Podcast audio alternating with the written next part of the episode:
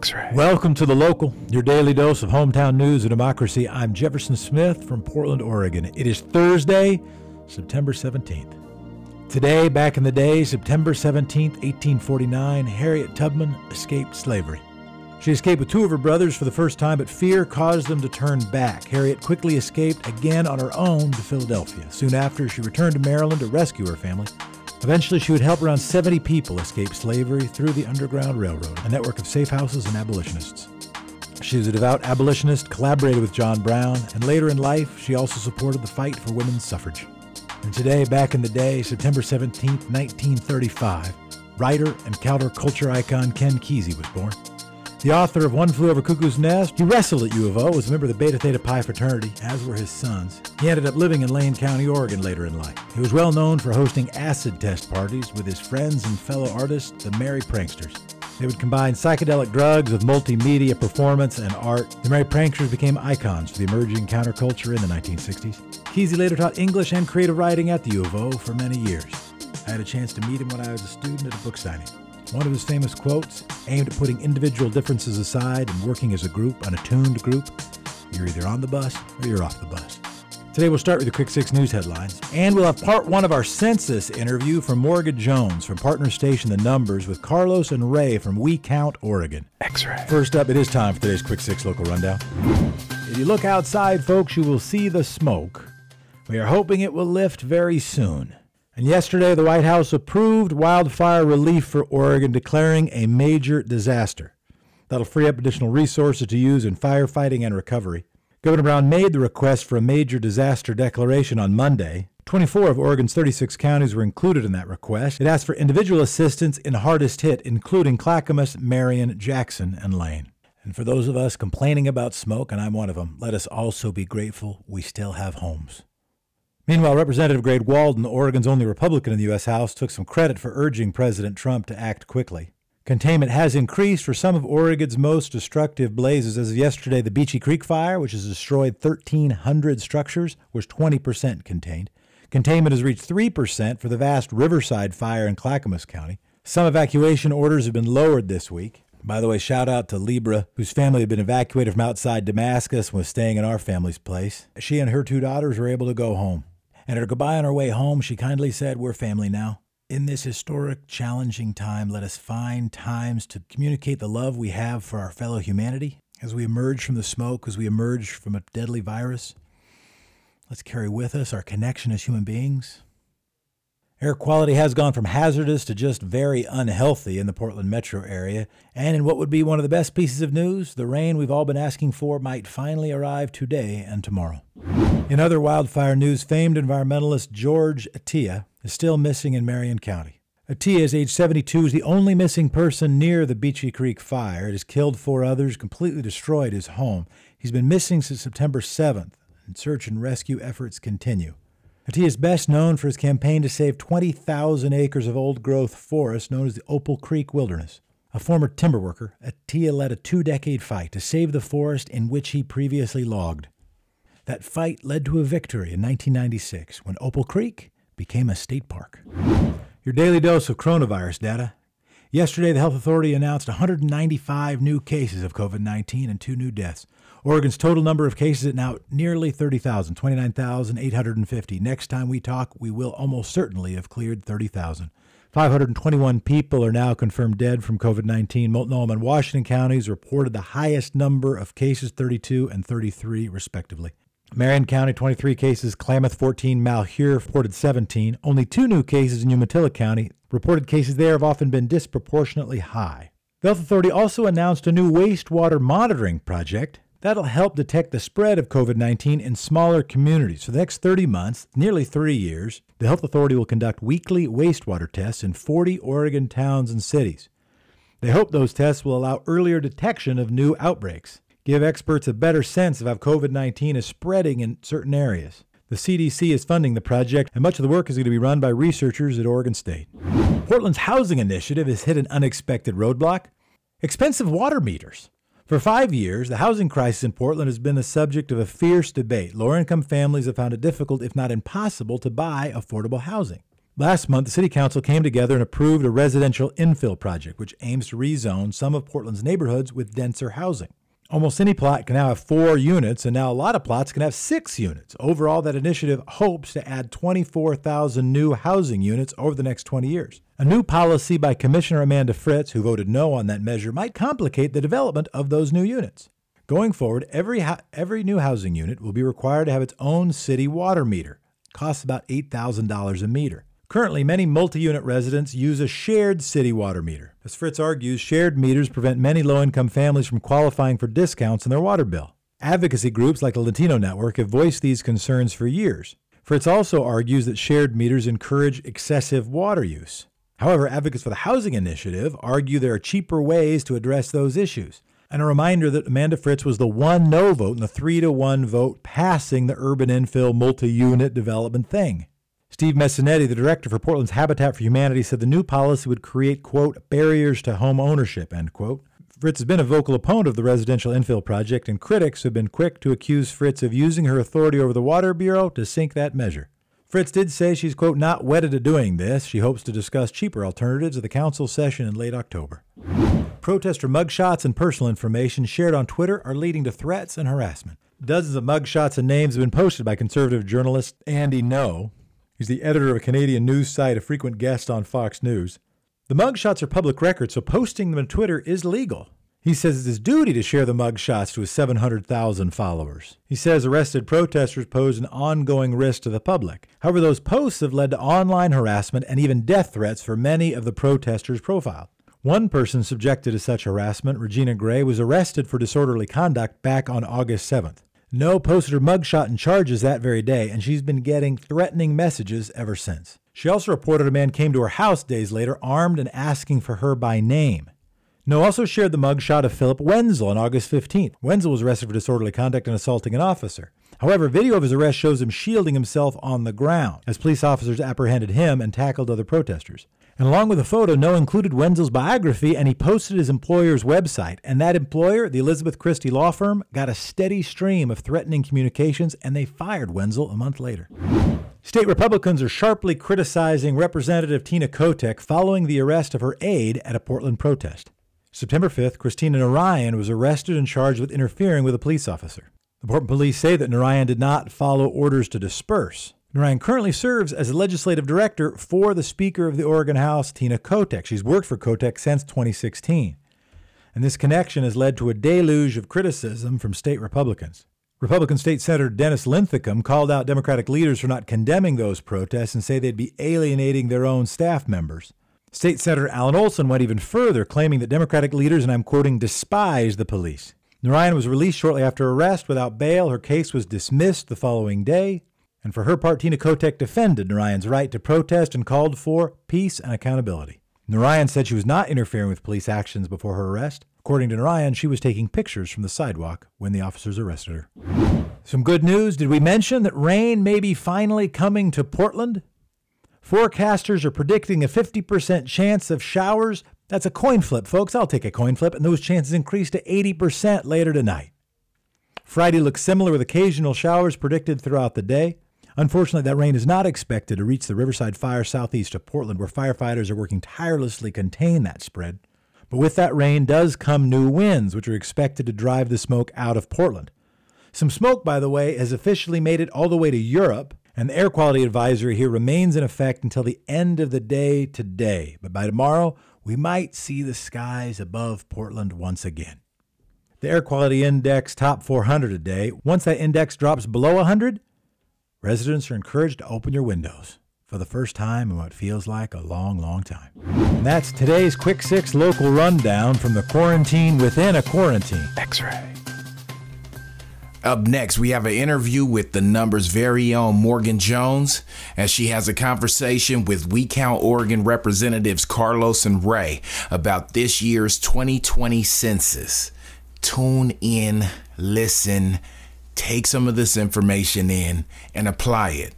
The census is up September 30th. We only got a couple weeks left here. I'm Morgan Jones with the Numberz, and today we're sitting down with two incredible people from We Count Oregon. Uh, I'm going to let you both introduce yourselves. Ray, if you would please go first. Yes, hello. My name is Ray, like the sun. My pronouns are she, they, queen. And I am the Census Equity Manager at PAALF, which is the Portland African American Leadership Forum. And I worked on the We Count Oregon campaign. Thank you. Carlos? Uh, I am Carlos Kareem Wyndham. Uh, my pronouns are they, them. Uh, I am founder and uh, principal at uh, El Porvenir Services, and uh, I have been affiliated and working with We Count Oregon campaign. I'm trying to decide which one to ask. Um, how about Ray? Tell us what the census is. Yeah, so the census is a count of all living people in the United States. It's it's it's constitutional, so it's your right to be counted.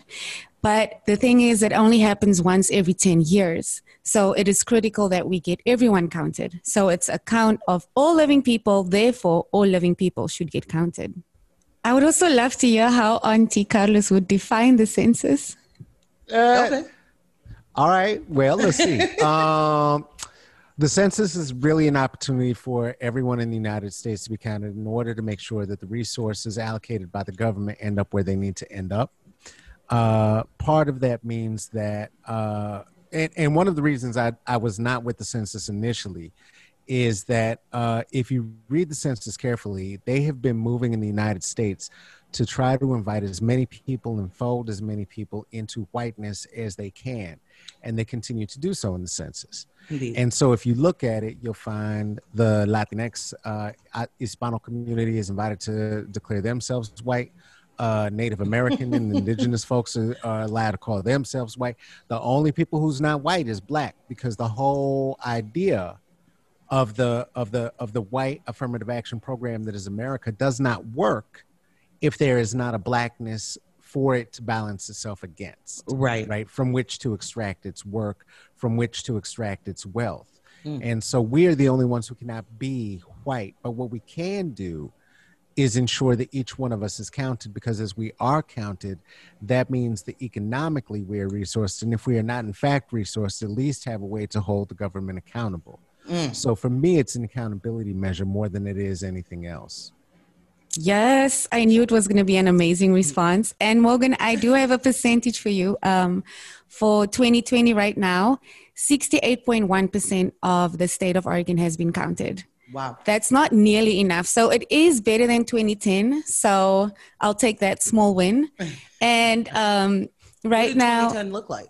Uh, tw- that's a great question. I wasn't able to pull it up in time. Oh, sorry. Um, less. It looked like less. yes. It looked like less, right? Because yes. we're doing better than 2010. Um, but we would i mean obviously for the organization that i work at we want to make sure that all black folks get counted right and um, you know in uh, the 2010 count of black folks was worse than in 2000 and so i'm hoping that for 2020 we will see more black folks being counted. And so carlos you gave us an idea of why you were a little leery of it. Uh, what mm-hmm. do you hear other people are leery of? Why, why do black people not want to be counted Oh, it's the same a, a, a situation as for most of us at this point, right? We're living under a white supremacist fascist government. Indeed. And so having someone just show up knocking at your door, right? Um, when we talk about issues of immigration, what we have to remember is the black folks are immigrants too. Right. And so as you have uh, families of immigrants, in homes the idea of just opening up because somebody with a badge is knocking on your door this really is not the time. And add to that the evictions that have mm-hmm. begun to take place in in in uh, uh, a world full of covid and trump's mumps you know it, it it just puts us in a world. It puts us in a situation. Mm-hmm. and and so it it it there is a lot of fear involved with it. One of the one of the good things though is that um right now, uh, unlike what they are trying to do uh, with our votes in terms of suppression in every way that they can possible, they did not get far enough ahead in terms of their plan for the census. So the first thing that they were able to do, and the only thing really, is to shorten up the time that we have available. So we really only have until the end of the month mm-hmm. to get mm-hmm. the census in. But mm-hmm. the plus side is that you can do that online. So you ain't got to wait for nobody to knock on your door. And if you do it online, it guarantees that you're not going to have census workers knocking on your door. I took the census online, I feel like months ago. And Months we ago. appreciate you. Uh, Everyone should take now. it. It's the easiest thing. I, I did it online and it took me less than 10 minutes. Yeah, easily less than 10 minutes. Mhm. It was super fast. I, I do want to speak to why people would be hesitant to take the census, and let's acknowledge that that fear, that fear and mistrust of the government taking your information is so valid and real, especially in the Black community. Absolutely. So, the first thing I want to say is, I hear you. Why? Sh- why should you be doing this in a time like this? Right? Like 2020 is trash. Everything is burning. Why do I need to take 10 minutes out of my day? Right? Um, but here's the thing we only get one chance every 10 years to get counted. And we lose money for every person not counted. So the state of Oregon will lose federal dollars for every person not counted. And that's a big deal in our state because a lot of our budget comes from federal money. Um, but I want to answer three questions real quick, three tough questions. So the first one is what will the government do with my information? Is it safe to take the census? And why does the census matter to me? So, what does the government do with our information? They use that data to allocate federal funding. So, the number of people counted directly correlates to the amount of funding that we get. And that's for programs that all of us rely on. It's quality of life, it's food stamps, the National School Lunch Program, Medicaid, it's CHIP, Section 8 housing vouchers, foster care, it's roads, hospitals, schools. All of us, without thinking about it, are using census dollars day to day. And so that's why you need to take it. Is it safe to take the census? Yes, it is by law. They cannot share your information with anyone. They cannot share it with welfare agencies. They cannot share it with ICE. They, they cannot share it with the police. Um, anybody that does that can face um, up to five years in prison or a fine of $250,000 or both.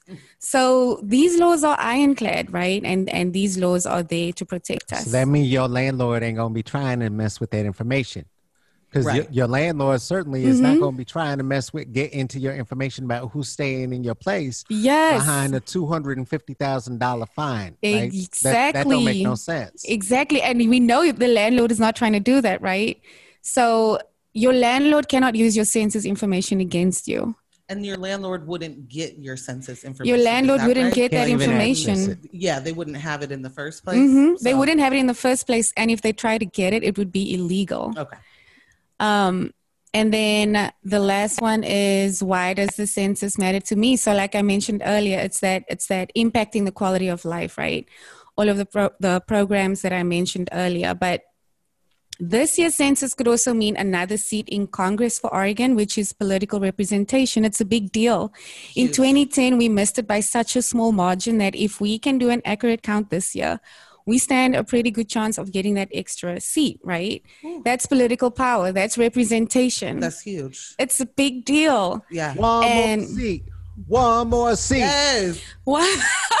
I No, was like, seriously, that, that Yes. I, don't, I mean, I don't know. There, uh, I know that people are not hugely political, especially right now when it uh, seems like how can you keep track of so much of it? Um, but this is how we change our our own local climate. yeah. being able to have more representation federally. Yes, Like it's that- a, exactly. That's humongous. It is humongous, and I love that you say like this is how we change our own local climate, right? Like the state of Oregon could be more, could be better, and it could be more livable for Black communities, right? Yes. When we are accurately counted, we are better positioned to advocate for the critical services that we need and that we deserve. And uh, we we need it is our responsibility to to play a role in that, right? Absolutely. Um, yes. I forgot what I was gonna say. You're killing it though. So, it's true. so that that. Uh, oh, lot of- I remembered. okay. Um, so those are the tough questions I answered right. But when the census started, um, enslaved Black folks uh, weren't counted in the same way. Yeah, there was a time where Black people were counted as three fifths of a human being. Think about that. Right. A lot of our uh, ancestors, right, um, weren't fully counted, and now we, you know, through so much, um, they had, they had to advocate, they had to fight to to get black people to count as one full person and i think it is now our responsibility to make sure we get counted you know not just for the ancestors and the elders and thank you so much to all of them for doing that work right mm-hmm. but the census is literally about the next generation because right. the amount of people we get counted this year right that's the federal funding we get for the next 10 years we don't get to redo it right i think we need to impress upon that that part that yeah. this is every 10 years so mm-hmm. if you haven't heard about it and you're like, well, what are they going to do with my information? Mm-hmm. And you're scared of it. Uh, totally, fully valid. Yes. And understandable. But this, it, you wouldn't have heard of it, right? Like if, if you were 10 when the last census happened, you didn't pay any attention to it. So yeah, when you're right. 20, now maybe you need to learn about it a little bit. Um, yeah. Mm-hmm. yeah. So how do indigenous people get counted? That is a great question. Um, indigenous folks also fall under this hard to count category, right? Which is so annoying that in the year of our Lord 2020, we still have populations that are hard to count, right? So the We Count Oregon campaign, we expressly set to count out to count those populations. Great. So it was a coalition, a group of organizations working in those communities already to make sure folks get counted, right? And so a lot of it is someone going um, onto reservations, right? Um, but all of the organizations that were part of the coalition, um, we did phone banking campaigns where we would call people from our communities to make sure that they take the census. Um, and I wouldn't be able to speak too specifically to um, how Native folks get counted, but I know it's it is a little bit different, and unfortunately, they are also heavily undercounted. I was wondering if that was still an issue of just very much so. Yes, and I mean, uh, who would uh, distrust the government more than Black and Indigenous people? For so sure, it makes a whole lot of sense that yeah. They, um, stay away. But I I do understand that they would benefit from that money as well, right? That yeah, for for for every Oregonian that doesn't get counted, we lose forty six thousand dollars Whoa. One more time. For every Oregonian that doesn't get counted this year, we lose $46,000 because it's funding for the next 10 years, right? That is wild. we and and we also if my reaction because I want to be like what? Yes, yes, and we we we deserve we deserve um, political representation. We deserve that that extra seat in Congress. Absolutely. Yes, it's it's overdue and it's much deserved.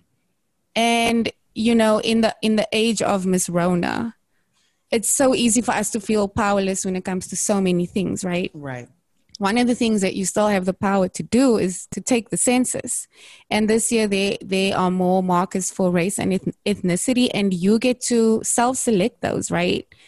That's powerful. I i think the census is also a way for it's for us to show visibility right? We all know that there's this narrative that oregon is so white oregon is so white. Right but you and everybody here like we know that that's simply not true. We know that they they are listen like we've been here. Right. We've been here okay? We are here. We love you. We live here we thrive here. And it's time for us to to show to show them that we are. And census data helps us to do that. And census data more yes. if we're counted in the census. Exactly. And we deserve it Absolutely. We deserve it. and if we count ourselves appropriately, right? So that means that as we're counting folks, we're not just counting ourselves, right? Because you're counting mm-hmm. for your household. So yes. that means your household. That means everybody mm-hmm. in your household, the children count. Is yes. there a child on the way who is in womb right now? That person count. Is there somebody on your couch today? I don't care if they're leaving tomorrow. Do the census today. If they're there today, they mm-hmm. count. Yes. You know what I'm saying? They yes. count. And it is so easy. I mean, it's so simple. All you got to do is go over to my2020census.gov mm-hmm. and take your little five minutes, and you're going to get counted too, right? They try to undercount us. They try to upper, underrepresent us. How how how Oregon is white? How Portland is white? How? How? Where? Where? How? And and how is Listen. the state still standing if it is so white, right? I mean, for me, I love to prove people wrong, and they are there are some think tanks that are expecting the worst undercount in 30 years for the black community, right? Like they are expecting us to not get counted, and I'm like, no, let's show them that we will get counted, right? Right. And you need to count everybody living with you right? If Yeah. you have um, a family member that's housing insecure at the moment, but they're sleeping on your couch, count them. Yes. They count. because yeah, they count. They are living there, right? Count the kids. Black kids are historically undercounted, right? But they they rely on so much of the of the that money, right? Right. It's our responsibility as the older folks to make sure that our kids get counted. They deserve it.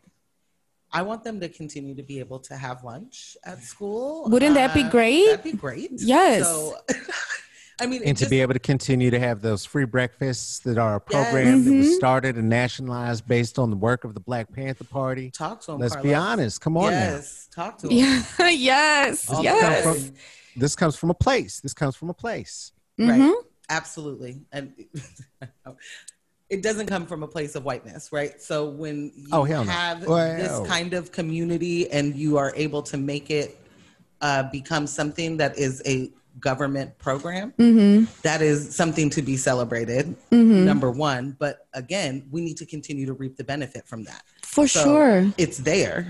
It's there, yeah. And Right. and you know, speaking about community and community care, we all know no one no one does community care like black people, right? right. And and I know right Preach. now in come on, mutual aid, like we invented it. But you know, COVID is hard and COVID makes you feel isolated from community and sometimes you feel like you're not really showing up for your community the way that you want to, right? Taking the census is a way to do that. Taking the census is a way um, to show community care because those are federal dollars that will go to people in your community. Thank y'all. Thank you. Appreciate you. Yes. Thank you so much, Morgan. Thanks to Morgan, Carlos, and Ray for joining the local, and thank you for listening to the Local, your hometown in under 30 minutes. Thanks for subscribing. Thanks for subscribing and giving your five star review, telling a friend, saying all kinds of nice things, and being nice to your neighbors and being one of those wonderful people doing beautiful things. And thank you, democracy. Talk to you tomorrow.